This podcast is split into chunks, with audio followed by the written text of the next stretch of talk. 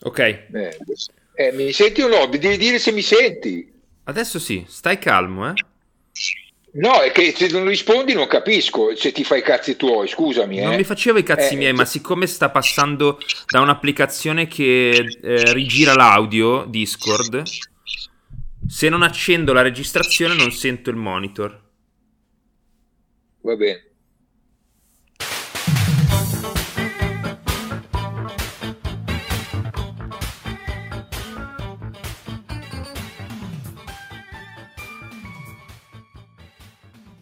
Ciao, io mi chiamo Giuseppe Schiavone e l'anno scorso ho fatto un podcast che è andato abbastanza bene perché in un episodio spiegavo come avevo conosciuto e corteggiato la mia attuale fidanzata che fa l'influencer.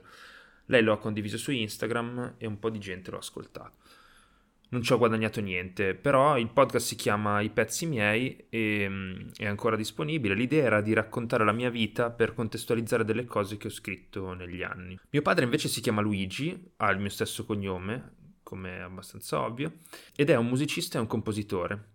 Quando lo dico a volte ho l'impressione che la gente si immagini un diplomato al conservatorio con la giacca di flanella con le toppe ai gomiti, i pantaloni a coste, le Clarks e la custodia di qualche grosso strumento musicale, un contrabbasso tipo. Invece mio padre è completamente autodidatta, suona la chitarra e quando ero piccolo mi piaceva precisare la chitarra elettrica e ha scritto alcuni evergreen della musica leggera italiana. Ne parleremo, alcuni li conoscete sicuramente. Questo che state per sentire è i pezzi suoi. In questo primo episodio però vorrei prendermi del tempo per spiegare chi è mio padre, perché poi il resto del podcast sarà dedicato ad approfondire con lui un pezzo alla volta gli anni 80 e 90 della musica italiana. Mio padre è nato nel 59, l'8 settembre, per qualche ragione sono sempre stato convinto il suo compleanno però fosse il 9. È nato a Roma, terzo di quattro figli, come dicono quelli che scrivono i libri male, e i suoi genitori che poi sono anche i miei nonni, si chiamavano Giuseppe, detto Peppe, e Assunta, detta Tina. Mio padre ha solo sorelle femmine, di cui una più piccola e le altre più grandi. Mio nonno veniva da Santa Maria Capua Vetere, che sta in Campania, e mia nonna da Venosa, che invece sta in Basilicata. Eh, non sono stato in nessuna delle due città mai nella vita. Si sono conosciuti a Roma, se ho capito bene, all'Agenzia delle Entrate, dove lavoravano entrambi. Mia nonna, per la verità, non per molto tempo, una delle cose che mi ha raccontato mio padre è che non si ricorda di averla mai vista lavorare. Dopo poco tempo dalla nascita di mio padre si sono trasferiti tutti a Milano, hanno vissuto fino agli anni 2000, quando ormai tutti i figli, tranne mia zia Alessandra, erano sposati e vivevano altrove in una casa enorme che c'è in Viale Giangaleazzo. Mi ricordo l'ascensore di quella casa, che era una gabbia di ferro battuto con griglie e trame, credo floreali, molto simile, anni dopo mi farà notare mio padre, all'ascensore di Profondo Rosso. Dell'infanzia di mio padre non so quasi niente se non aneddoti sparpagliati sulle estati a Forte dei Marmi e che andava a giocare a pallone nella rotonda della Besana. Ha iniziato a studiare all'Einstein, che è un liceo scientifico che tra l'altro da poco ho scoperto è vicino a dove abito io ora. Non andava troppo bene a scuola ed è, ri- è stato rimandato e bocciato in prima, poi bocciato in seconda e a quel punto è stato iscritto alla Cavalli Conti, una scuola che credo non esista più per il recupero degli anni, e ha fatto 4 anni in uno, diplomandosi però ragioniere. In quei 5 anni ha fatto un sacco di altre robe, ha conosciuto un gruppo di ragazzi bianchi, quasi tutti eterosessuali, coi quali ha giocato a calcio tutta la vita, uno o due giorni alla settimana. Erano tutti milanesi e quasi tutti di una zona che va più o meno dalla Darsena a Piazza 5 Giornate. Molti, come tra l'altro mio padre, figli di meridionali trapiantati a Milano, dove avevano trovato lavoro e una discreta fortuna, diciamo, accumulando del risparmio. Ha imparato a suonare la chitarra, non ho capito bene esattamente come o da chi, e da persona tra le meno politicizzate che abbia mai conosciuto, nel 79, a meno di 20 anni, ha iniziato a suonare la chitarra nei Chaos Rock. Era una band fondata da Gianni Mucciaccia, che poi avrebbe fatto altro con Joe Squillo, e il cui frontman si chiamava eh, Cesare Pedrotti. Eh, Gianni Mucciaccia era, tra, tra le altre cose, tra i coordinatori della storica occupazione del Santa Marta. Alcuni dei racconti personali di mio padre più belli, che ho parzialmente dimenticato, riguardano figure di merda, scherzi telefonici e prank per la strada e nella mia testa lui e i suoi amici vivevano in questa specie di eterna estate dopo la maturità. Tra gli amici con cui girava a fare idiozie eh, c'era Sergio, di cui racconto solo perché eh, è abbastanza importante per la storia.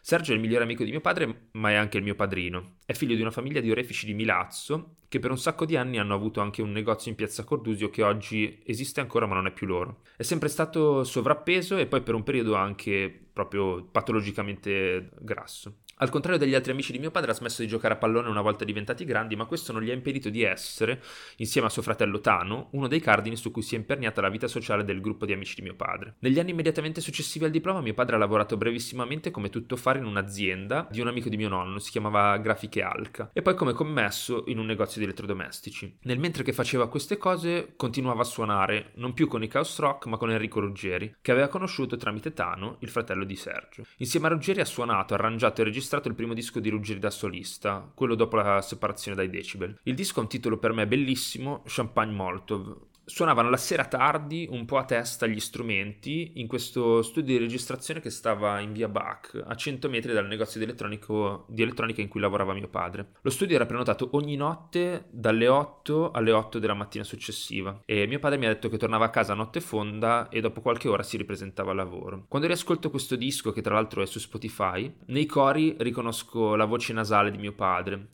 È un disco bello anche se un po' derivativo, di tanta altra roba, tra cui soprattutto i Roxy Music, credo di non fare un torto a nessuno, se lo dico. Avevo letto di questo periodo, rievocato col tono semi-epico delle storie From Rags to Riches, in un libretto credo pubblicato dalla CGD per celebrare non so bene quale anniversario di Ruggeri. Il libro era in formato CD, bucato al centro e tenuto chiuso da un bullone con un dado. Questo del bullone è un gimmick che poi eh, Ruggeri avrebbe utilizzato anche in alcune trasmissioni tv. Anni dopo mia madre mi ha raccontato che in quegli anni mio padre era depresso e frustrato, che piangeva e odiava il suo lavoro e non so se sia vero, ma a ridosso dei miei 30 anni mi aveva aiutato a tirare avanti. Quel disco, prodotto da Silvio Crippa, non ha venduto nulla o quasi, addirittura credo che il vinile sia quasi introvabile.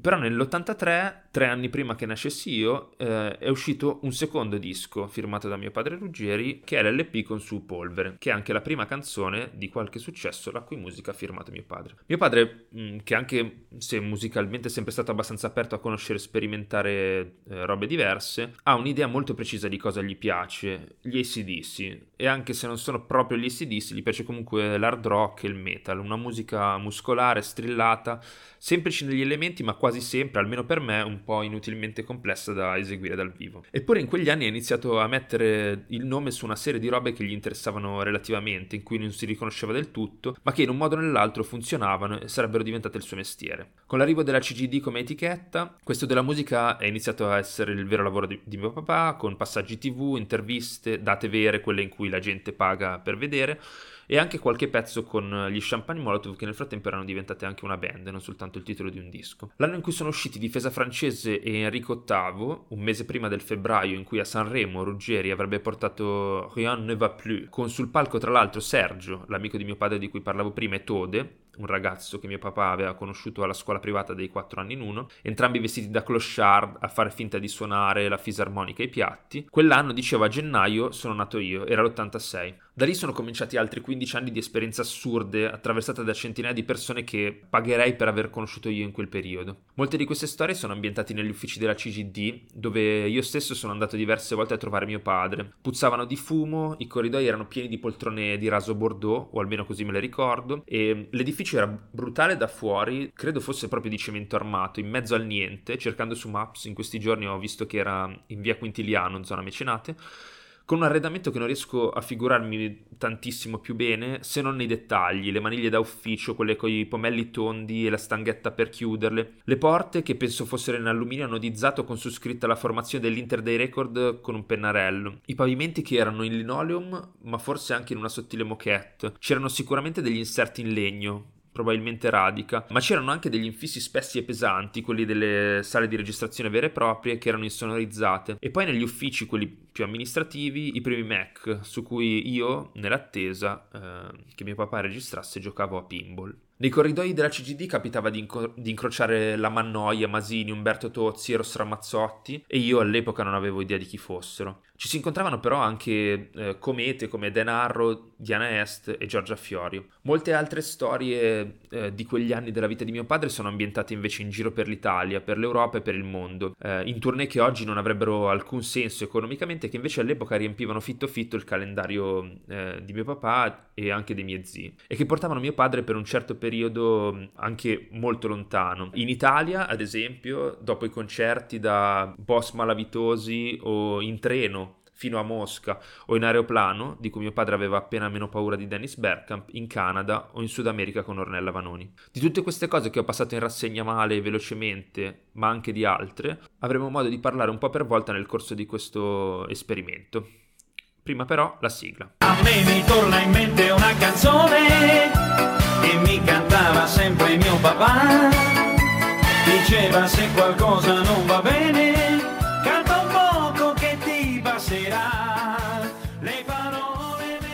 Ok, quindi come funziona questa cosa qua? Ehm, l'idea è quella di ripercorrere una specie di ventennio, forse più quindicennio, a Sì. partire dall'inizio degli anni 80 e arrivare fino alla fine degli anni 90. Questo è Sì. il sogno, diciamo. Ehm, Eh, l'unica cosa è che io, ti- come ti avevo detto, la memoria per me non, cioè, non è che ho proprio eh, le cose chiarissime, ho dei ricordi ovviamente degli aneddoti, le cose, possiamo- però cronologicamente non, non è che sono messo benissimo. Sì, eh. sì. eh, ma quello il- è il pretesto per eh, provare invece a raccontare un po' della tua biografia, in realtà. Sì. Cioè, eh, l'obiettivo non è tanto quello di raccontare eh, 15 anni di musica, quanto di usare la musica per raccontare quello che ti è successo e, e vedere cosa ti ricordi. Poi, se non sono localizzati nel tempo nella maniera corretta, credo che nessuno questionerà. boh, vabbè. E quindi ci sarà tutta una parte introduttiva in cui faccio un recap eh, della, della tua vita per contestualizzare, dicendo anche chi sono io, perché non è chiarissimo ovviamente eh, chi sia a chi non mi conosce. Questo primo episodio, eh, che è un po' l'episodio pilota, eh, dovrebbe avere come punto di partenza eh, To Meet Me, che è un brano di Sì. Denarro, di cui tra l'altro Sì. io ho qui anche il... non so se è il L'LP. qua- 40, non mi ricordo mai se è 45 o No, quello era- piccolo. credo che in, in genere all'epoca si facevano gli extended, eh, eh, erano dei, dei, mh, 33 extended, nel senso che c'era un pezzo eh, su tutta la facciata, Ah, in sì. genere. Er- Sì. Erano proprio per, per- per le discoteche. Sì, in effetti sto vedendo adesso su Disco GS, che non so Eh. cosa sia, ma è una specie di enciclopedia della discografia mondiale, che è uscito come vinile 12 pollici, 33 e un terzo, Esatto. che credo sia quella cosa che dicevi tu adesso, ed è uscito nel 1983. Per questo motivo... Sì, scusami. lì, eh, avevo già fatto una, mi, mi ha fa- ho fatto una, queste, eh, durante il lockdown precedente, eh, proprio Turatti mi aveva fatto una intervista video Mhm. parlando di sta roba qua, di quel periodo lì, quindi eh, lì più o meno mi ricordo com'è andata, com'è andata quella cosa lì, che lui mi ha scritto winner, Sì, ci- Winner l'ho c'è scritto. esatto, esatto, perché praticamente lui e, e- ed Enrico eh, venivano a casa mia, io avevo un cazzo di, di roba molto empirica per registrare proprio su, su un, due tracce a bobina Sì? e c'era una tastierina di minchia e, e gli avevo fatto delle, delle come si dice, de- de- con la tastiera con un synth del cazzo e avevo fatto una, eh, de- delle melodie, de- delle- dei riff di, di- di tastiera. Eh, che- Quindi non è vero che hai suonato la chitarra sul disco, hai suonato la chitarra la tramite chitarra, la non- tastiera. la chita- la chitarra credo non ci sia proprio nel disco. Ah, ok. Ma Eh, aspetta, perché tu hai detto Roberto che è Turatti Sì, e... e poi c'era Chieregato anche, Era- erano Esatto. due soci. Sì, ma Eh. io non ho mai conosciuto Chieregato. Ah, addirittura. Ma Sì, ehm, racconta un era- era- Esatto. Sì, era il batterista dei, dei primi Decibel, quelli diciamo punk. Ok. Quelli prima di Sanremo e Contessa. Prima di, prima di Contessa, sì, que- quelli diciamo incazzati, con la, con la copertina che era una- un DB che sembrava un cazzo. Sì, sì, sì. il, il disco si, si chiamava Punk e c'era Pino Mancini alla chitarra, il- quello che c'ha la pizzeria. Sì? eh, Che non c'era più c'era la lui- pizzeria, tra l'altro. Super Pizza. Ah, Super Pi- ah, non c'era più? Non so, credo che abbia chiuso perché non la vedevo più aperta passandoci davanti. Ah, allora può essere, sì.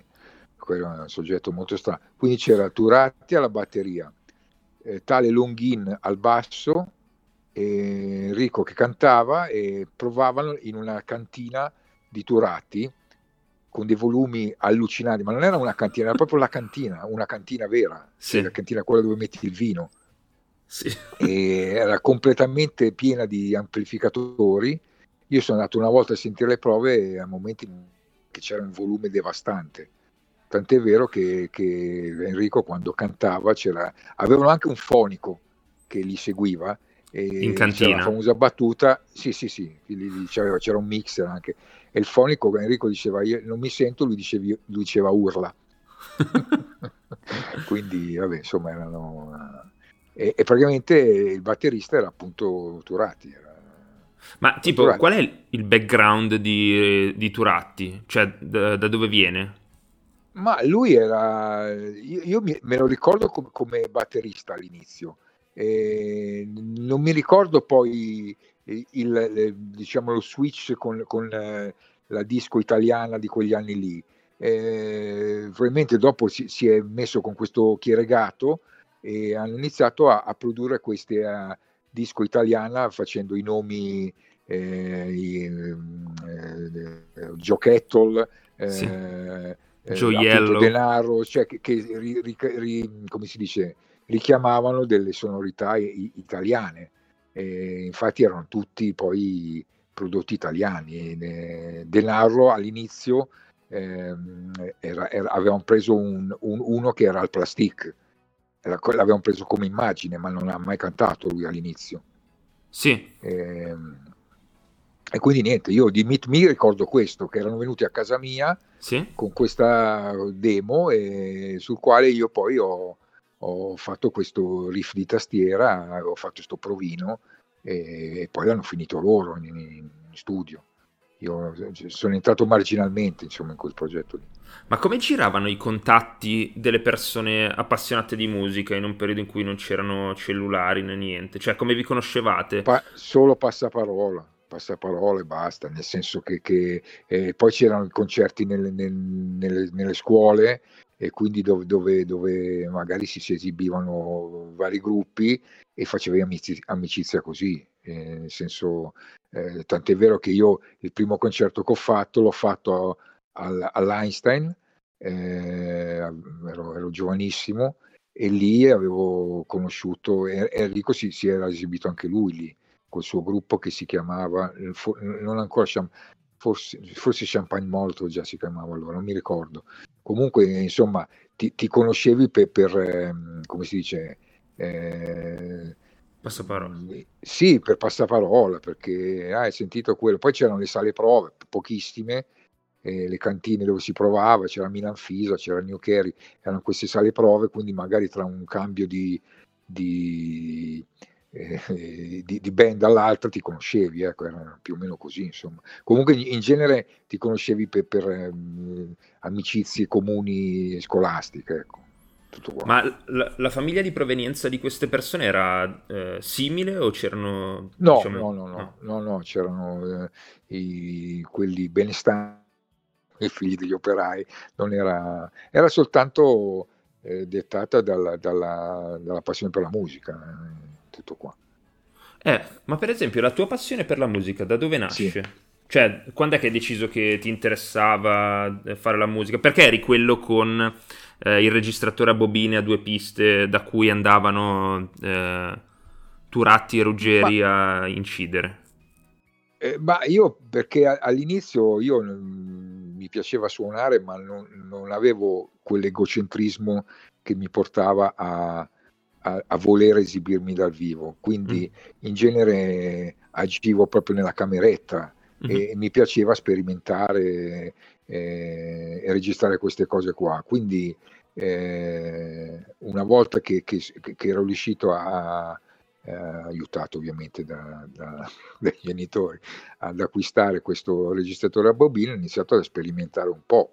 E, mm, e quando eh, e a scrivere anche le prime canzoni, quindi eh, però il, il mio il, obiettivo non era quello di suonare dal vivo, era, era, era di, di, scrivere canzoni e, e, basta. Poi chiaramente ha preso un altro, un'altra piega perché ho iniziato poi a, a suonare. Ehm, ehm, anzi, forse prima sono nati i Chaos Rock e, e poi dopo l'esperienza del Chaos Rock ho iniziato, anzi sì, è, sicuramente andata così ho iniziato a suonare con, con le band, quelle delle scuole, dopodiché eh, stata, sono entrato nei, nei Chaos Rock sostituendo eh, Stefano Tessarini che aveva lasciato la band dopo il concerto del, um, per Demetrio a, all'Arena di Verona e iniziato, ho iniziato a suonare con i Chaos Rock, però anche lì era una situazione un po' troppo politicizzata.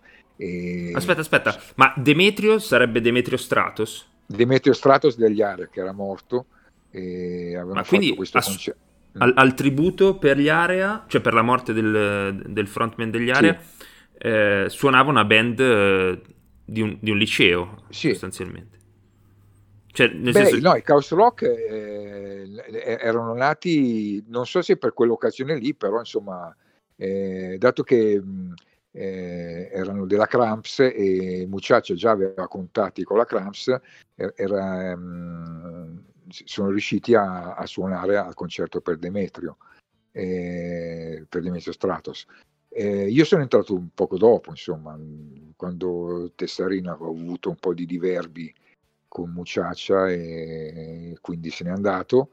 E sono stato chiamato da, da Mao e è, è, arrivato anche Gianfra, Gianfranco, Mauro Granata e Gianfranco Segato e a noi tre praticamente la cosa che casava di più era suonare in, questa, in questo centro occupato che si chiama Santa Marta e che era dietro via Torino e, e del discorso politico comunque ci interessava pochissimo, quindi eh, andavamo, infatti arrivavamo prima delle prove con gli altri per, per, per, per, fare rock and roll, per fare i nostri pezzi, per, divertirci così.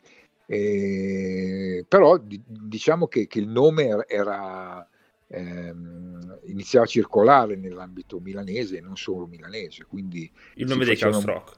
Il nome dei Chaos Rock, sì, sì, erano, erano molto popolari all'epoca. Si facevano questi festival. Eh, più o meno underground eh, e, e, si suonava anche in giro, eh, quindi comunque io ho iniziato presto a suonare anche dal vivo. Dopodiché, eh, quando ho visto che proprio era diventato troppo una cosa di, di immagini, di, di, politica, eccetera, ho preferito defilarmi e ho iniziato lì a, iniziare a suonare da solo in casa. Ma tipo quanto lontano poi... andavate a suonare da, da Milano? Ma abbia, ne abbiamo fatte anche eh, arrivavamo fino al Lazio, fino a eh, Toscana, Emilia, ne abbiamo fatti un bel po', eh, c'erano tutti questi festival eh, alternativi dove, dove si andava a suonare. È chiaro che il, grosso l'abbiamo fatto a Milano, ci sono stati dei, dei e poi riuscivamo anche a, a suonare prima di, di, di, di concerti di, richiamo come gruppo Spalla. Abbiamo fatto il, il tour de, de, italiano dei Divo come, come eh, gruppo Spalla nelle date che hanno fatto in Italia. Ma scusa, ma i Divo non facevano tutt'altro genere? Sì, facevano tutt'altro genere, era un, un diciamo un, una specie un di elettronico. elettronico, sì, era molto elettronico. Tra l'altro un concerto pazzesco per l'epoca. E, noi e immagino suonava... poi loro avevano anche tutta una ricerca sui costumi, se non ricordo sì, male. Sì, sì, sì, sì, facevano proprio delle, erano delle rappresentazioni, era mm un, un, progetto avanti tantissimo. Mi ricordo usavano già i trasmettitori che per l'epoca una roba li vedevi pochissimi trasmettitori. Sì, sì, eh, trasmettitori per le chitarre, dico. Era sì. una band planetaria, cioè suonavano in tutto il mondo, quindi per noi suonare prima di loro era una roba pazzesca. Però chiaramente eravamo trattati come la, la, la band eh, di supporto e quindi arrivava di tutto sul palco, insomma, poi ci dovevamo, ci dovevamo, montare gli strumenti noi, eravamo anche abbastanza, eh, come si dice, eh, ostacolati da, dai, dalla, dai, tecnici loro, quindi insomma... Perché? Insomma, eh, perché insomma eh, eh, chiaramente a quelli lì eh, eh, noi arrivavamo sul palco, non, non, gliene fregava un cazzo che c'eravamo noi e quindi non gliene fregava niente. Chi, immagino cosa si sentiva giù perché, perché attaccavano due microfoni e, e, poi se ne sbattevano, nel senso che, che era tutto, cioè dovevamo fare tutto noi. Perciò okay. insomma è stata un'esperienza un po' così. Poi era, era l'epoca proprio del punk, quindi c'era questa usanza orrenda di sputare eh, sulla su, su, band che suonava, ma non nel senso dispregiativo, era quasi una, una cosa di... di eh, sì, sì, quindi non so, arrivava di tutto. Di, di, una volta mi ricordo siamo rientrati e eh, sul pacco abbiamo visto una cotoletta c'era ma con l'osso? Sì, sì, no, la cotoletta quella impanata, quella sì. di, di, che probabilmente era dentro un panino e, e tiravano di tutto, veramente. Perciò è, è anche quello che, che un po' mi ha fatto... Non era quella strada che volevo prendere. E quindi... Anche deciso... simpaticamente, per citare Maurizio Mosca, vi tiravano le cotolette. Ma sì, sì, questo succedeva negli anni 70, però, cioè a fine anni 70. Eravamo alla fine degli anni 70, sì, sì. Tu per, sei del 59? La, la Esatto, la, la, la collana di quelle, di quel, della Cramps si chiamava Rock 80, appunto. Sì. Quindi era, eravamo alla 79-80, sì, più o meno. Ah, quindi si Dopo chiamava... No, però Rock 80 è uscito nella, nell'anno 1980. Sì, sì, erano vari gruppi sì, sì. Eh, eh, che hanno fatto dischi con la Cramps, 45 giri, eh, di colori diversi, il nostro era rosso, c'erano le Candegina Gang, c'erano mi ricordo Luticroma, tanti altri che adesso non ricordo. Sì. E ognuno di, di, noi, noi avevamo fatto questo 45 che si chiamava Basta Basta e il retro era La Rapina che era rosso. Di, di... Ma del progetto fatto... artistico della Cramps, sì. tu ti ricordi qualcosa? Cioè chi c'era dietro, qual era un allora, po' sì, l'ideologia? c'era dietro, um, oddio, Sassi si chiamava lui, mm-hmm. è mhm. morto, e, non mi ricordo il, il, il, nome di battesimo, perdonami, ma era, era, lui diciamo la, la mente della, de, de, della Cramps e, e erano usciti i cantatori Gianni, di, cioè, Gianni Sassi. Gianni Sassi, bravissimo. Era uscito Camerini, Finardi, gli Area, eh, cioè avevano un catalogo interessante. Ecco. Pazzesco. Quindi, Ma sono stati sì. acquisiti poi a un certo punto? No, non credo, non credo. Mm, mi, mi, sembra che sono rimasti abbastanza indipendenti, non credo che siano stati acquisiti da, una, da una major, mi sembra di no. Però ti ripeto, il ricordo è molto labile. Mi ricordo che, che, la, che la, la, sede era in via Sigieri, mi sembra. Via Sigieri è qui dietro, esatto, dietro esatto. Nostra, era, era, lì, mi sembra che fosse proprio in via, in via Sigieri la sede della Cramps. Però mh, ho questo ricordo un po', ti ripeto, molto vago. So che il, il, l'LP, poi i 33 giri, l'abbiamo registrato negli studi della Polygram, che erano in Viale Regina Giovanna. Eh, li abbiamo registrati in due giorni, erano 12-13 pezzi, eh, per dirti la, la diciamo, cura con... qu- quanto erano curate le, le, le, registrazioni. Però insomma... Ma Cramps era un acronimo? Stava per qualcosa? No, eh, eh non lo so, so che le, mi sembra che, che le, il, il logo ci, ci, fosse Frankenstein sopra. Sì, sì, lo sto vedendo. È giusto? Stai una roba tipo quadrofinia, il logo sotto, ma con sopra sì. la testa di, del mostro di Frankenstein. Del mostro di Fold. E dopodiché, dopo questa esperienza del Castle Rock, io poi ho iniziato a, fa- avere un lavoro normale e, e, quindi mi sono un po', diciamo, ho, ho, ho deciso che, che, la musica per me doveva essere un hobby, eh, non il, il, mio lavoro. Perciò ho iniziato a lavorare proprio in casa, tornavo dal lavoro e la, lavoravo all'inizio alle grafiche Alca, poi ho fatto due anni come commesso in un negozio di, di, di, mm, eh, di elettrodomestici sì. e quindi per me era, era, era il passatempo. Quindi il, la mia idea era che do, volevo diventare un calciatore, non un musicista. Però le... avevi un sacco di attrezzatura per essere sì, un sì, hobbista. Per, sì, sì, sì. Sì, sì, infatti ero abbastanza avanti. Mi, mi aveva indirizzato a questa, a questa, diciamo, alla passione per la registrazione eh, un mio amico che si chiama Ivano Dones, eh, che aveva anche lui un registratore, mi consigliò di comprare questo, questo qua, quindi mi aiutò anche un po' nella, nella, registrazione, ma la registrazione era molto semplice, tu registravi, era, era un, una, un due tracce, tu registravi eh, su una traccia e dopo facevi il ping pong. Sulla seconda traccia registravi la traccia che avevi registrato più quella nuova e andavi avanti. Fino, ovviamente non ne potevi fare tanto perché dopo un po' la, la, la, l'audio si, si deteriorava, certo.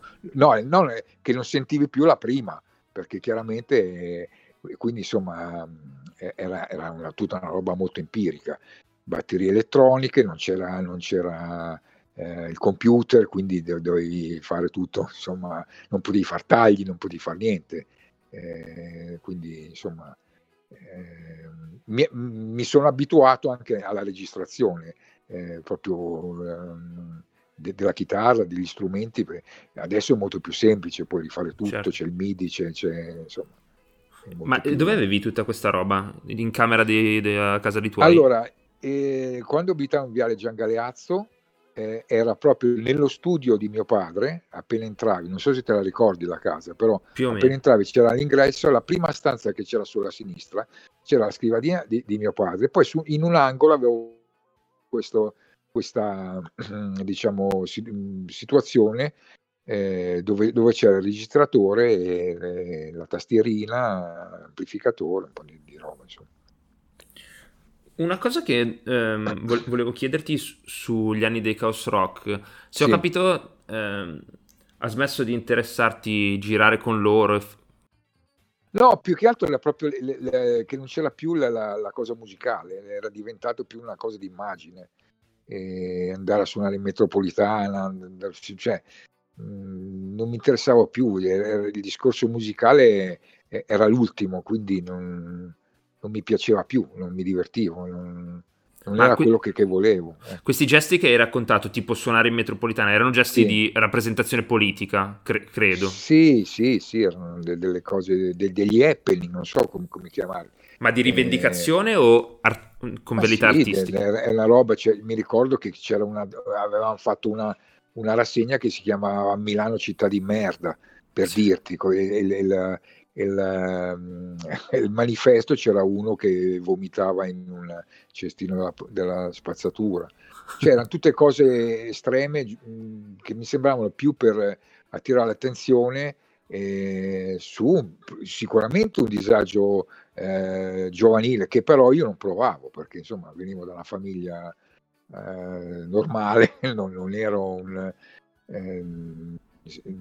Uno scappato di casa. No, esatto. Cioè, Ma era perché invece gli altri membri dei Chaos Rock provavano questo, questa forma allora, di disagio giovanile? Perché adesso alcuni eh, sì, poi alcuni mi racconterai sì. di Mao e, e, sì. di, e, di, Gianfra, però tipo il, il, frontman da che famiglia proveniva?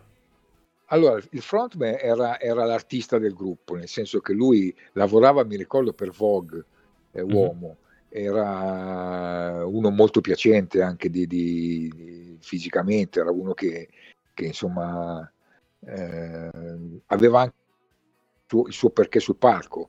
Mm-hmm. Eh, era il bassista, però, no? però no, non no, era il cantante. No, quello era Muciaccia, che poi è diventato il, il marito, il compagno e, e, e, il manager di Joe Squill. Di Joe Squill. Eh, stiamo parlando di Cesare Pedrotti, il cantante proprio. Ok mentre Mucciaccia era il bassista.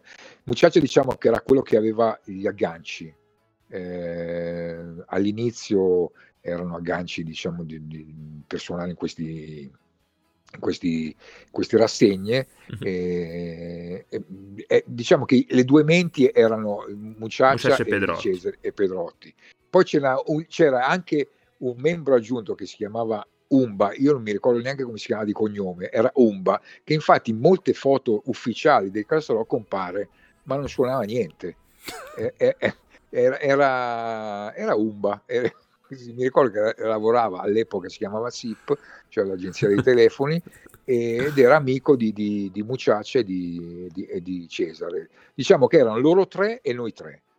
Eh, anche, c'era anche differenza di età tra, tra ah, noi okay. tre e loro erano più, più grandi di noi.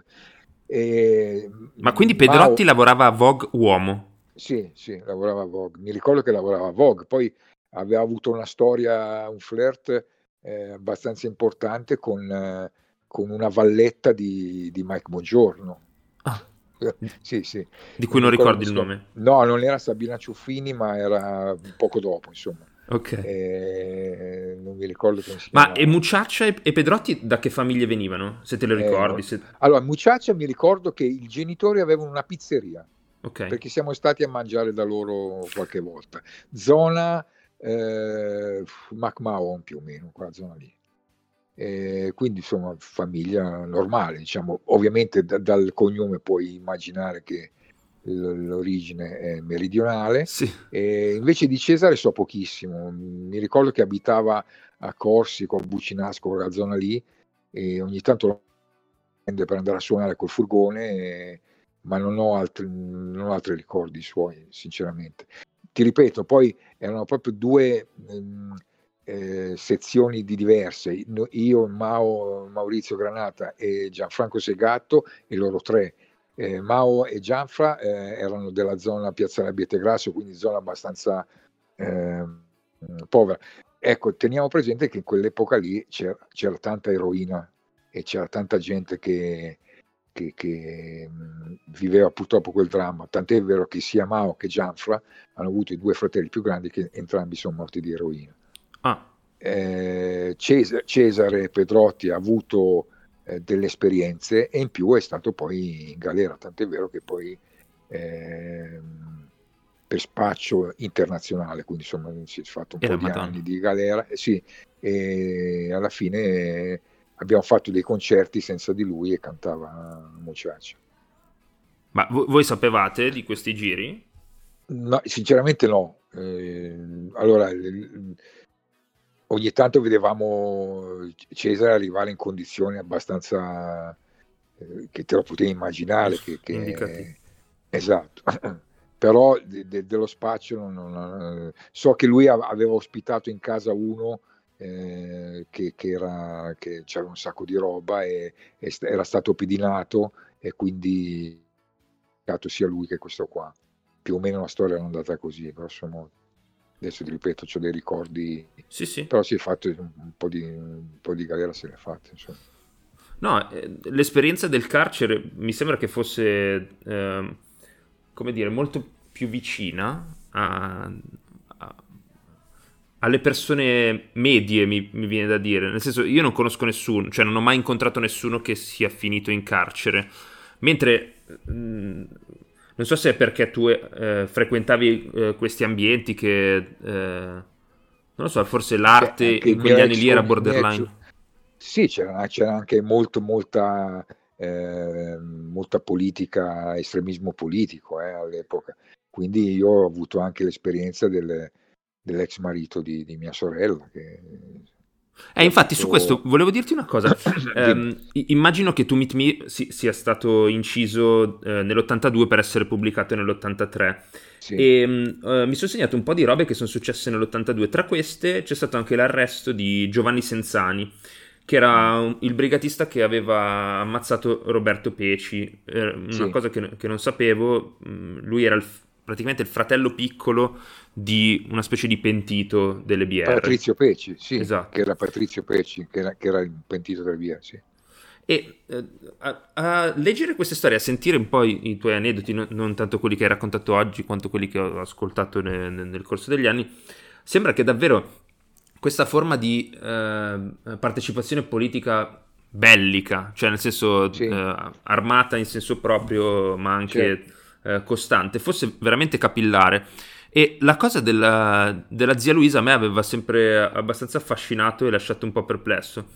Eh, nel senso che n- non ho mai capito bene che cosa fosse successo e, e non ho capito neanche se è una cosa che si può raccontare, poi eventualmente la, la tagliamo.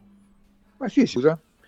Cioè, eh, mi domando quanto davvero eh, fossero numerose le persone che partecipavano di queste organizzazioni anche in maniere eh, laterali, cioè che si organizzavano per forme di eh, eh, guerriglia. Di? Esatto, di, di guerriglia fortemente ideologizzata. Io ti posso dire eh, quello che, che- che- so de- della, della- della storia dell'ex marito di, di Luisa. di- Sì. eh, da quello che sapevo io, era, gli avevano trovato dei volantini che rivendicavano un attentato in una fabbrica che in realtà non c'era mai stato Mhm. E avevano chiesto a lui, i- anzi no scusami, avevano trovato nell'agendina di uno di questi qua che avevano organizzato questo attentato che non è mai andato a buon fi- eh, non è mai stato realizzato, il, il suo nome nell'agendina di uno di questi qua, di, di- di un, di un, eh, che credo fosse di lotta continua, se ricordo bene. E quindi lui è stato ehm, chiamato, gli è stato detto di fare i nomi di altri complici che lui non ha fatto e c'è stato un maxi processo per queste situazioni qua di, di- di- di bombe, di cose, di, eh, attentati e lui non ha mai parlato e si è fatto un bel po' di anni, credo due o tre anni Sostanzialmente per, perché qualcuno aveva trovato il suo nome. Sì, per, perché era, era implicato, era, era, stato, e poi gli avevano trovato dei volantini anche in casa.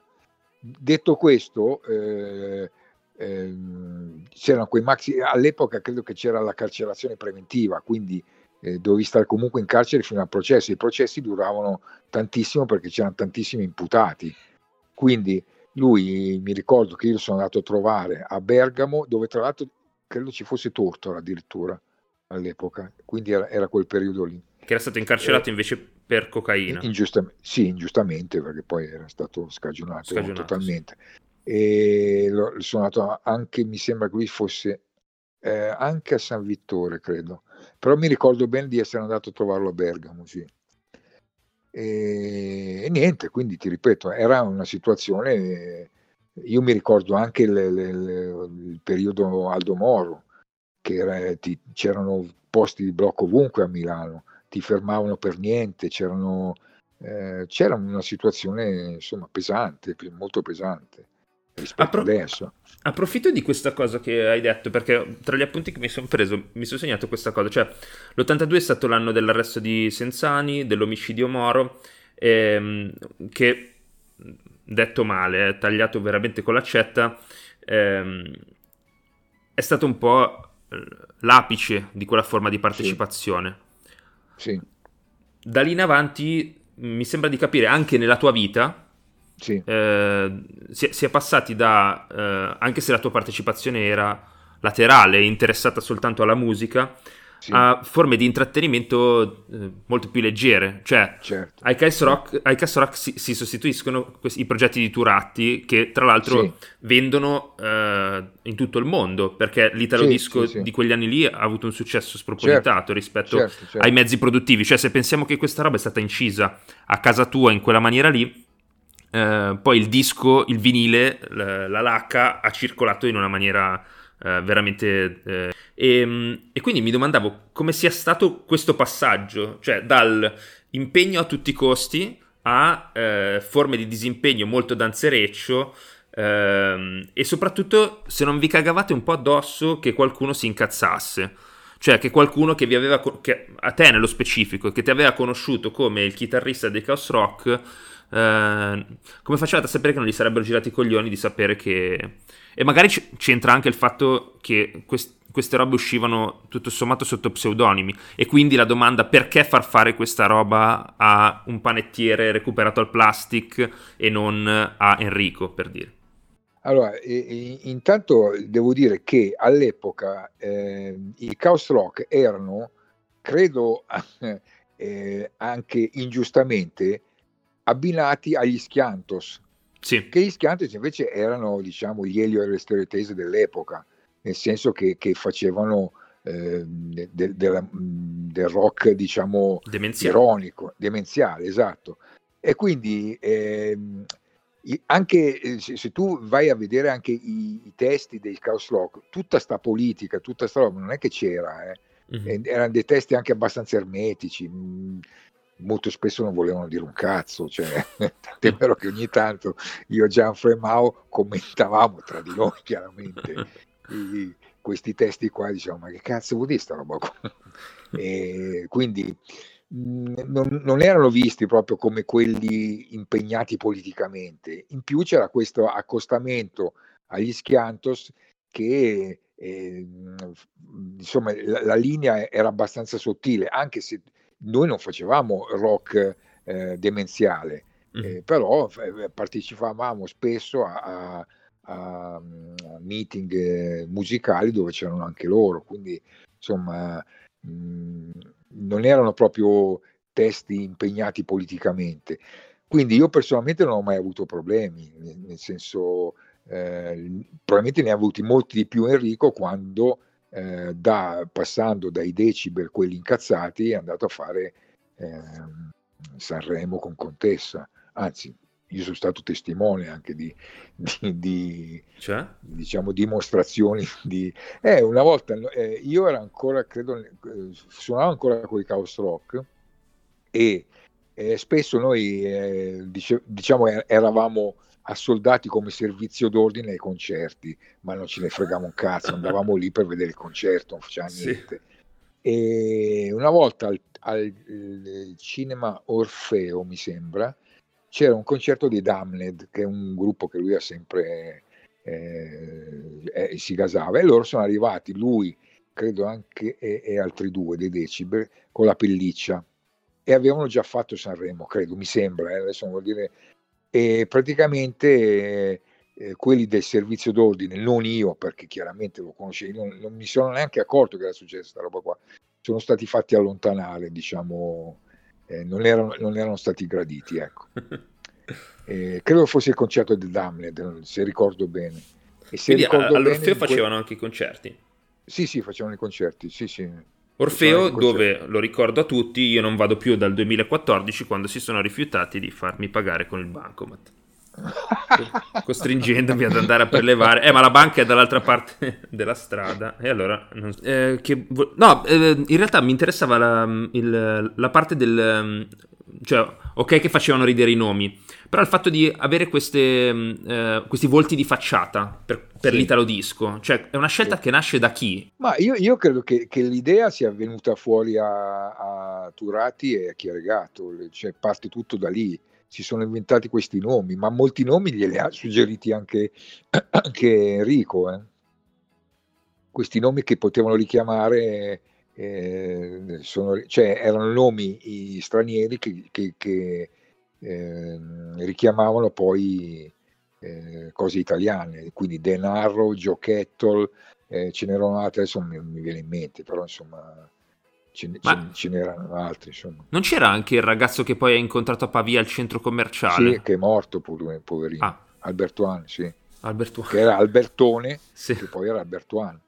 E purtroppo è morto, sì. È morto, credo, l'anno scorso. Eh, ma questa cosa qua veniva fatta scientemente? Cioè, si sapeva sì, che c'era sì, un audience per quel tipo di musica lì? Sì, sì, sì, c'era, c'era proprio andava molto. Poi c'erano anche prodotti molto più, più raffinati, c'era, eh, Mike Francis, c'era, c'era Gazebo, insomma, c'è stato un filone enorme di, di, di diciamo, disco music italiana. Eh, quindi in cui però molto. riuscivate a, infilarvi anche senza avere un'etichetta, una distribuzione particolarmente... Sì, ma ti ripeto Giuseppe, io, io sono entrato pochissimo in quel progetto lì, cioè non, ero proprio defilatissimo. Io mi ricordo soltanto questa cosa di denaro, del primo denaro, quello di, di To Meet Me. Eh, poi eh, ho partecipato anche a cose eh, con Marcello Catalano, però ho dei ricordi anche lì vaghissimi, magari avevo registrato qualche chitarra, però mm-hmm. mh, tra l'altro anche Tode aveva fatto un disco con... Eh, con, con eh, Davvero? Sì, sì, sì, non mi ricordo come si chiamava, porco Giuda, ma mi sa che ce l'ho lì, eh, il vinile. Aveva un nome, ovviamente non era Tode, dove aveva fatto, eh, non aveva neanche cantato, proprio l'immagine c'aveva Tode. Eh, non mi ricordo più. Tode Dovrei che chiedere... qualche sì. anno dopo presenzierà mm. sul palco di Sanremo, sì, credo di averlo certo. scritto anche nell'introduzione, insieme sì. a Sergio eh, per Rien va plus. Rien va plus, sì, sì, erano la coreografia, diciamo. Sì, facevano finta lui di suonare la, una specie Cosciato. di armonica. Sì, sì, una fisarmonichina piccolina e, e Sergio, e Sergio con, con, la, con la, cassa, la, gran cassa e il piatto. Eh, vestiti da barboni hanno fatto la, facevano la, la coreografia, anche perché all'epoca non c'era l'orchestra, quindi Ah, giusto. Eh, Tra l'altro è tutto sì, in playback. Sì. No, cre- credo si cantasse sulle basi all- ah, all'inizio, okay. però non erano controllate le basi, nel senso che poteva anche starci che c'era anche la voce e tu cantavi anche sulla tua stessa voce. E poi vi lamentate dei trepperini che, che non rappano sulla base.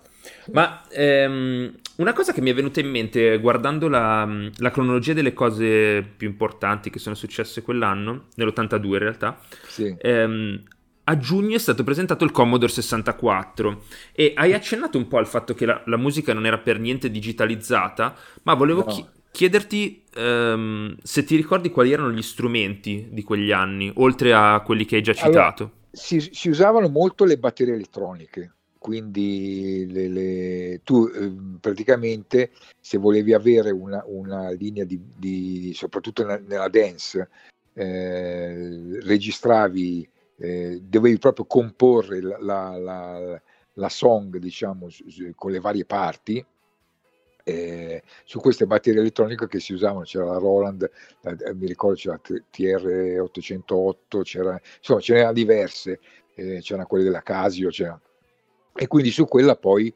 registravi il, eh, tutto il resto. Eh, c'erano i sequencer che si usavano ancora eh, e poi c'era la, hanno iniziato credo a metà degli anni 80 fine anni 80 inizia, ha iniziato ad esserci anche i primi Mac dove registravi soltanto um, più volte soprattutto a Natale eh, mi ricordo riguardo questa questo divide tra eh, la, la, musica elettronica e la musica vera, quella suonata con sì. gli strumenti. Aver sentito sia te che zio Renato e zia Stefania eh, pre- prendere un po' per il culo quelli che dicono eh, sì. vado a suonare, in realtà sì. per dire metto i dischi, cioè i DJ sostanzialmente. Ma è una cosa che, che pensi Beh, ancora? Eh, ma no, secondo me è sbagliato il verbo, nel senso che suonare vuol dire prendere uno strumento e, e fare uscire dei suoni. E loro prendono un disco, lo mettono su un piatto, adesso neanche quello, e, e, e fanno sentire del, del, del, della musica, un po' diverso. Cioè, per me suonare vuol dire aver imparato a, a suonare uno strumento e, e suonarlo. Eh, c'è solo un, un, non possono usare secondo me lo stesso verbo tutto qua dovrebbero usare un altro verbo. Per carità poi è, una, è, una, è un lavoro anche quello non dico di no. Però eh, vado a suonare brutto perché vado a mettere dei dischi vado a far ballare la gente no? tutto qua è una piccola parentesi quasi filosofica però eh, cioè anche il computer è uno strumento che fai suonare tecnicamente. Sì, sì, Capisco sì, la differenza quando si quando si tratta di performance, nel senso che lì non stai, cioè stai facendolo suonare solo nel senso che schiacci eh, i tasti giusti al momento giusto. E poi alla fine non è così. Di... Cioè, vabbè, non lo so. Non sono mai stato molto convinto di questa differenza e mi faceva ridere eh, provare a capirla meglio. E, um, un altro topic che volevo toccare, e poi abbiamo quasi finito, sì. eh, è in realtà legato al tipo di intrattenimento che si consumava in quegli anni. Perché sempre sì. andando a guardare, nel 1982 escono E.T. l'extraterrestre di Steven sì. Spielberg, Rambo e Rocky 3, quindi c'era Silvestre Stallone al cinema in due vesti diverse. Piccola nota a margine, eh, forse non tutti sanno che eh, Stallone è stato nominato all'Oscar per Rocky come miglior sceneggiatura originale, sì, vero, perché l'ha scritta lui. Eh, sì, sì. Tra l'altro, se mi ricordo bene, gli era stata già rifiutata un po' di volte quella sceneggiatura. Sì, sì, c'è tutta una storia motivational che circola anche su YouTube. Eh, se vuoi sentire. No, mi domandavo che tipo di intrattenimento eh, consumavi tu e consumava, consumavano le persone con cui uscivi all'epoca, cioè, ma anche con chi uscivi all'epoca. Andavate a ballare al plastic? No. Chi è che aveva conosciuto eh, il tizio che poi sarebbe diventato Denaro? No, denaro l'aveva conosciuto, credo quel- quella volta lì mi, mi sa che, che c'era, era stato contattato proprio da, da Turati o da Chieregatto, o forse c'era anche Enrico, non mi ricordo, però era stato comunque trovato lì, in- ma lui era andato lì a ballare, nel, Sì. cioè nel io Ma voi non andavate a ballare? No, io no, non, non frequentavo molti locali. Io, io, tra l'altro ti ripeto, all'epoca eh, già lavoravo, anzi io il problema era stato quando ho fatto il primo disco solista di Enrico, che ho passato un periodo molto pesante perché praticamente per far sì che io potessi andare a registrare, io lavoravo in Viale Corsica in questo negozio della Expert e lui noleggiò eh, il, lo studio di, mm, di Toto Cutugno, il Bach Studio, perché era in via Bach, che era 200 metri da via, era una traversa di Viale Corsica, e l'aveva prenotato dalle 8 di sera alle 8 di mattina. Quindi io uscivo dal, dal, dal negozio, andavo direttamente in, in, questo studio, chiaramente non, non, fino alle 8 di mattina, però insomma, poi andavo a casa, fai conto alle 3, alle 4, dormivo 3 ore e poi ritornavo al negozio.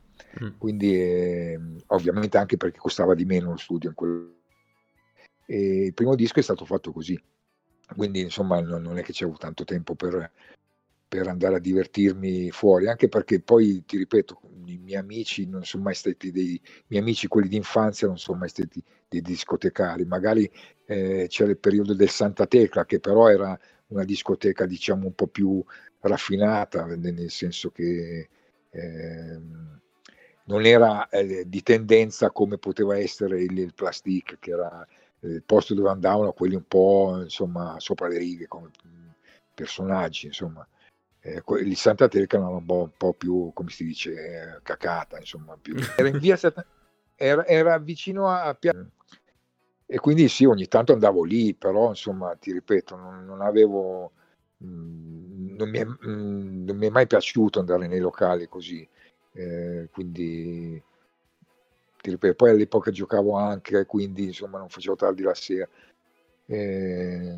insomma non, non, non, mi divertivo nei locali, ecco, non, non mi ricordo tutte queste, eh, magari mi devo, ecco, frequentavo molto il bar di via, di via Corridoni dove giocavamo a biliardino, giocavamo a carte con i, con i, con um, i miei ehm, amici. Eh. E il cinema e la musica come, come, vi arrivavano? Cioè la roba che arrivava dal... Ma eh, io mi ricordo molto eh, il periodo della Fiera Senigallia, dove, dove andavi proprio a scegliere i dischi che erano sia nuovi che usati.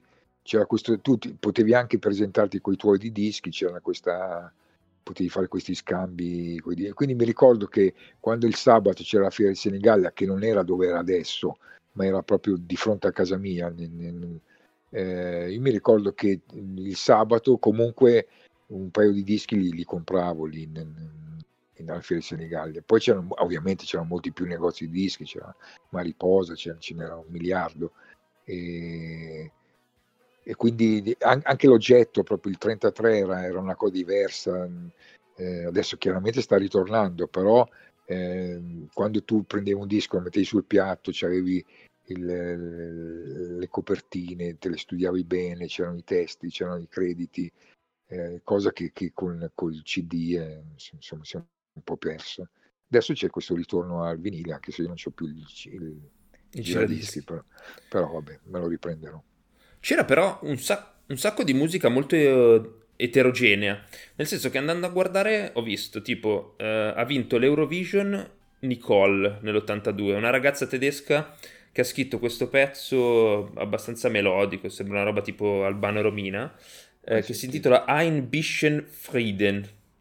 Però nello ah, stesso anno... in tedesco proprio. Sì, sì, sì. Mm. Però nello stesso anno eh, c'era eh, Ozzy Osbourne a cui moriva eh, Randy Rhodes. Randy Rhodes, grandissimo chitarrista. esatto, in un incidente aereo, che è una sì. cosa che nel passato mi sembra fosse molto più frequente.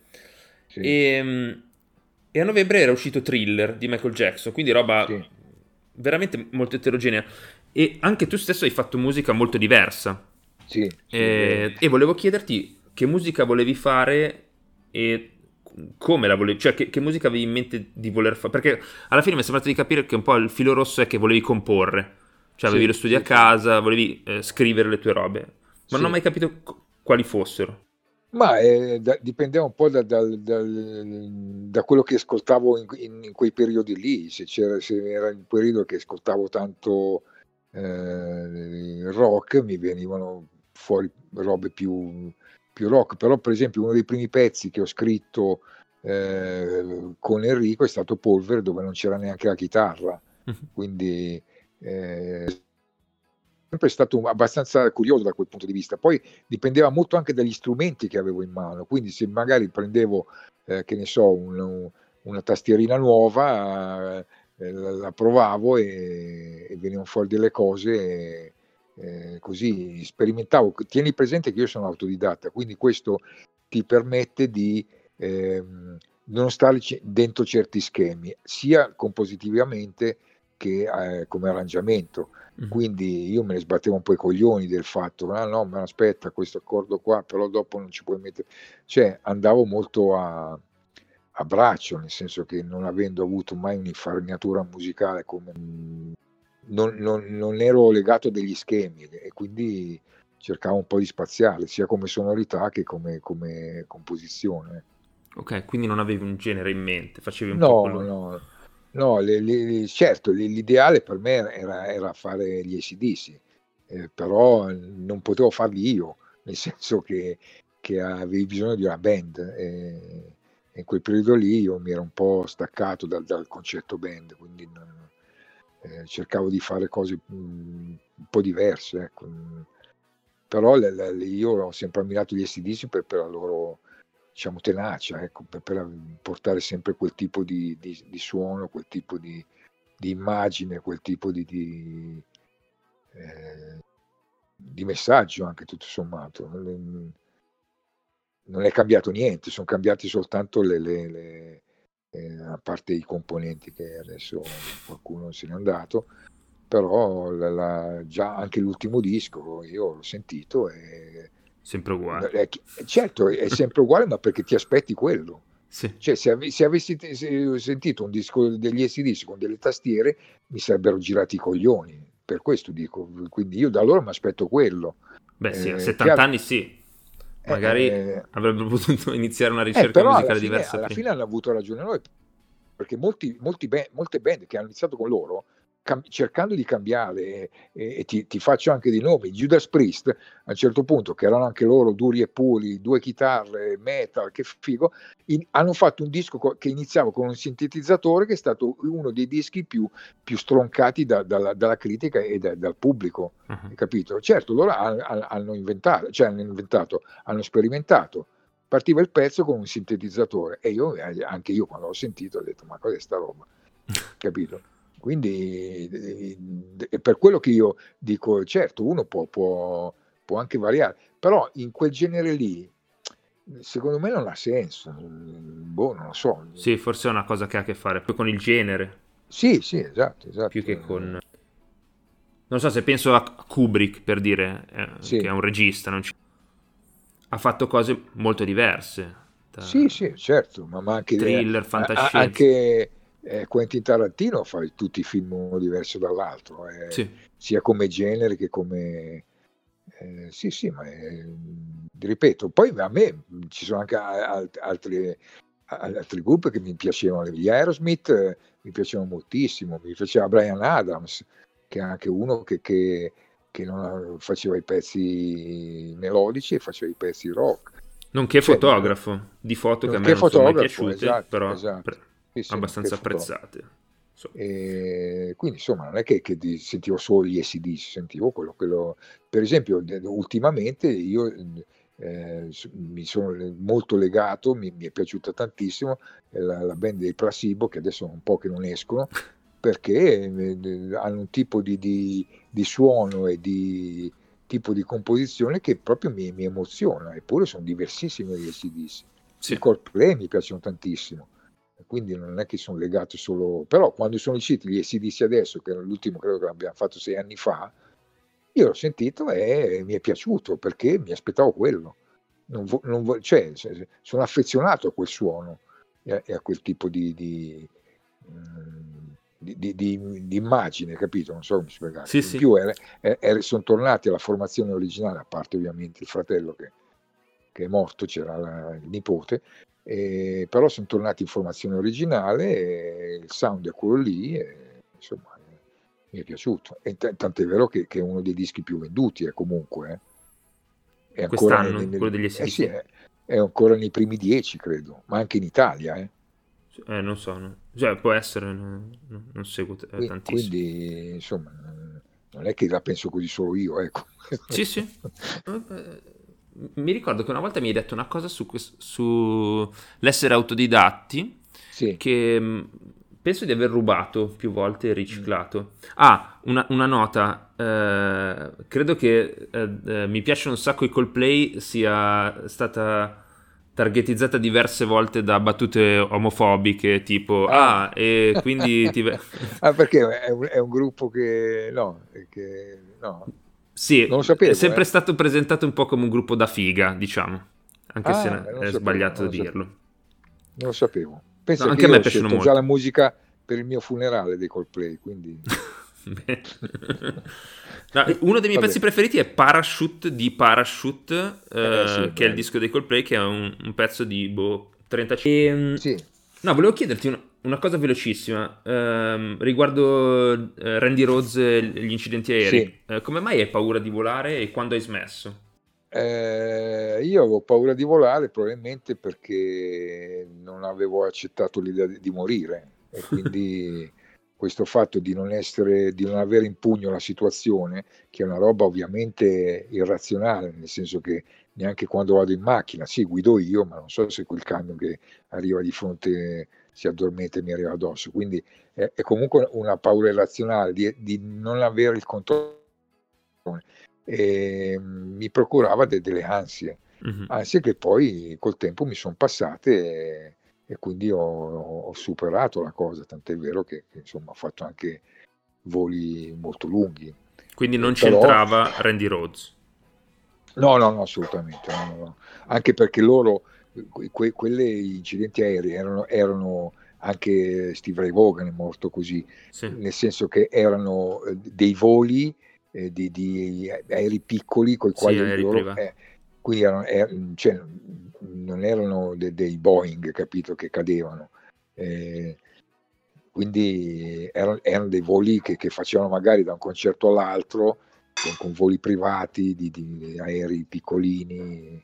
Eh, no, ma non, non, ti ripeto, non, era, era una, una, paura più, più per non controllo della situazione, non sapere, cosa, non, non sapere che, che, ru, che, quel rumore è il carrello che, che esce o il carrello che, rientra. Uh-huh. Eh, poi ho parlato con un po' di piloti, ho iniziato insomma a prenderlo più spesso e dopodiché mi, mi, me ne sono fatto una ragione. Okay. Però non è, non è, ovvio, ovvio, non è che adesso vado in aereo e yuhu, evviva, che bello, prendo l'aereo. Però insomma sono, una volta avevo le crisi, adesso non ce l'ho più. Sì, sì, mi ricordo. Eh, in un altro episodio, se ci sarà occasione, parleremo di quella volta che siete andati in Russia in treno. Sì, beh, volentieri. Volentieri. E... No, mi sono dimenticato prima di, chi... di, concludere la cosa che ti dicevo, che è che c'è una battuta, credo tua, eh, che penso sì? di aver rubato riguardo l'essere autodidatti, che dice che dicevi che un sacco di cose che hai fatto, se avessi studiato prima di averle fatte, non le avresti fatte perché avresti sì. avuto l'impressione che qualcun altro le, ave- le avesse già fatte sì. prima. No, perché le avrei trovate banali. Le avrei trovate banali. No, la riuso spesso perché anch'io mi sento sempre banale e quindi cerco di studiare il meno possibile, eh, così mi sembra... No, scherzo. E, ehm, poi, ultimi, ultime due cose. Nell'82, sì. oltre ad aver vinto lo scudetto, il ventesimo scudetto la Juve, ehm, sì. l'Italia ha vinto i mondiali. Sì. Eh, L'Italia di Berzot, credo, in Spagna Berzot, erano i mondiali. Certo. Ed, è, del povero compianto.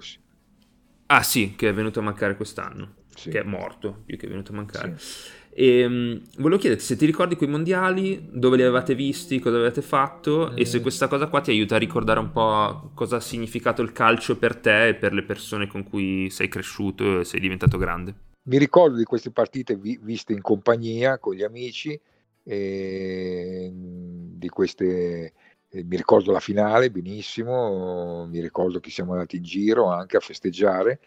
E il calcio, eh, ti ripeto, noi, io ho sempre giocato da, da, da, da quando ero piccolo, poi io, eh, purtroppo non ho potuto farla diventare una professione perché ho iniziato a avere queste, queste eh, non riuscivo a respirare bene. E paradossalmente dopo i 45 anni ho iniziato a, a giocare eh, senza avere problemi respiratori, ovviamente eh, non so perché, forse anche perché ho smesso di fumare, però non so. E, ehm, però il calcio lo vivevamo così, giocavamo tanto anche con gli amici, abbiamo sempre giocato eh, anche da piccoli, giocavamo alla rotonda di Via Besana piuttosto che ai giardini di mh, mm, quelli di, di, non di Porta Venezia, quelli dove c'è il policlinico, come si chiamano quelli lì? Eh, della Guastalla. Della Guastalla, sì, ovviamente rincorsi. Cioè, una volta c'erano i vigili del verde. Sì che ti impedivano di giocare sull'erba, quindi dovevi, c'era sempre qualcuno che doveva fare da palo per vedere se arrivavano perché ti portavano via il pallone, più che altro era quella la, la tragedia. Poi non so, io mi ricordo anche quando ero piccolo giocavamo, non so se sei mai, sei mai stato al conservatorio. Dentro c'è- il conservatorio sì, perché c'è la sede di scienze è, politiche. è pre- hai presente che c'è la, la chiesa della- di Via Passione, no? Sì, E c'è un ciotolato lì. Ecco, noi giocavamo a calcio su quel piazzale lì, con i cubetti di... di ma ci si rompe le caviglie a camminare. Esatto, infatti, per dirti come, come giocavamo. E poi giocavo anche all'oratorio, quando ero piccolo giocavo all'oratorio di- di- di- del- della Via Passione che aveva proprio i cubetti- il, il campo fatto con i cubetti di porfido. Mm. A, a me non è mai piaciuto il calcio, cioè non è mai piaciuto. Mi, mi piace molto giocare e mi spiace quando non gioco, ma mi sono sempre annoiato molto a guardarlo. E invece invidiavo molto il fatto che tu e i tuoi amici eh, aveste questa cosa, cioè che anche quando non c'era un cazzo di niente da raccontarsi, comunque si poteva parlare dell'Inter, per dire. E, no, ti ho fatto questa domanda perché volevo dire questa. sì, è vero. Sì, poi ho, ho avuto quasi tutti amici interisti, adesso vabbè, c'è, c'è- c'è- c'è anche qualche milanista, eh, però sì, in effetti anche adesso c'è, c'è questa- questo rito di vedere le partite insieme. Ultimamente andiamo a casa di, di Pietro, Malinverni, e così, giusto anche per, per- cioè, usiamo la partita più che altro per vederci, Esatto. lo scopo è quello.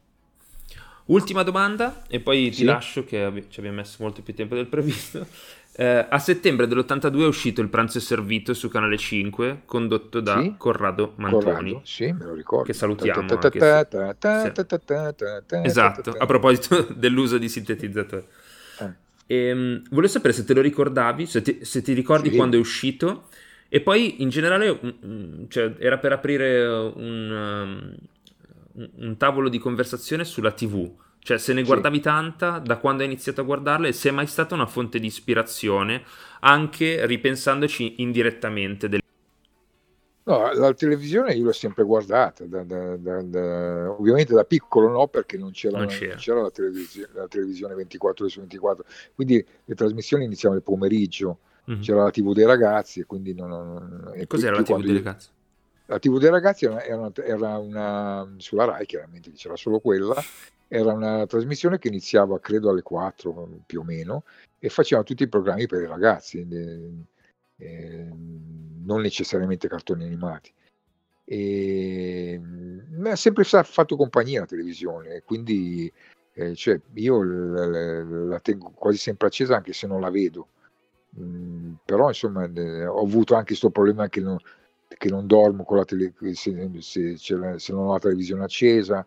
eh, quindi sì, il rapporto con la televisione è sempre stato eh, molto stretto, diciamo, però no, che mi abbia eh, stimolato o, no, direi di no. Non, non c'è no. niente, non ci sono, cioè è stato più un sottofondo per te. Sì, sì, sì, non- è una roba di, di compagnia.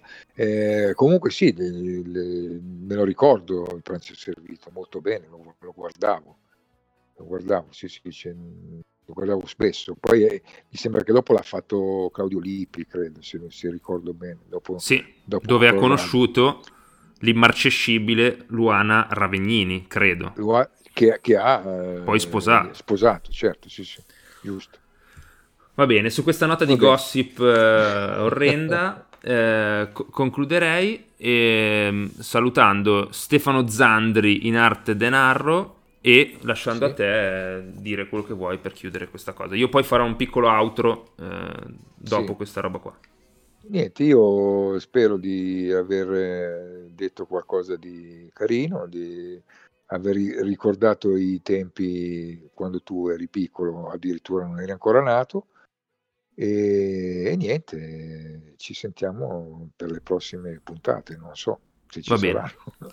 Sì, sì. bene. Adesso capiamo anche come rendere più semplice questa roba qua e registrare il suono meglio, Sì. però secondo me lo facciamo. Più che altro perché Sì. in alcuni passaggi ho sentito dei glitch eh, dell'audio della conversazione, non sono sicuro che infatti. sia rimasto tutto. Infatti, tu prova a sentire, che così io adesso magari eh, provo a vedere se riesco su a...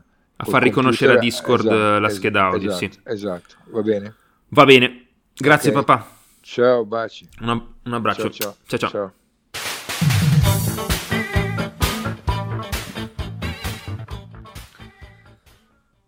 Dunque, non so se sia uscito bene questo primo esperimento. ho provato diverse volte a intervistare mm, i miei, mio nonno e mi sento sempre molto a disagio. In generale non, non, ho tutta questa esperienza in questa cosa di cercare di far parlare gli altri e temo si noti. Mi sembra allo stesso tempo, in questo caso specifico, di essere intervenuto troppo, ma anche di aver lasciato che guidasse troppo mio papà, con il risultato che non so se siano uscite cose davvero interessanti. Non è semplice capire se c'è qualcosa che sia interessante per altri fuori di me e non voglio nemmeno dare per scontate cose che io già so, ma probabilmente altri no. In filigrana nella conversazione ci sono una serie di temi del mio rapporto con mio padre, forse più che raccontare la, la sua vita, con questa cosa sto provando a capire cosa è successo a me, come mi sentivo io quando lui era giovane. Una volta all'elementare mi ricordo che era venuto a questo porta i tuoi genitori in classe e aveva portato un amplificatore e fatto un po' di casino con la chitarra. Mi sento un po' come quella volta lì. Sulla qualità dell'audio credo miglioreremo anche perché peggio eh, mi sa che è difficile dura tutto un sacco di tempo e vorrei anche essere stato capace di tagliare di più. Eh, però vabbè, ho già una lista di canzoni da cui partire per i prossimi episodi, ma in caso, se questa roba non piace a nessuno, posso smettere oppure concentrarmi su robe diverse. Per intanto, se siete arrivati fin qui, grazie, VVB. Scusami Gigi Sabani se uso la canzone per la sigla senza pagare e il pezzo di cui abbiamo parlato oggi è To Meet Me di Denarro e l'ha scritto mio papà. Fa così.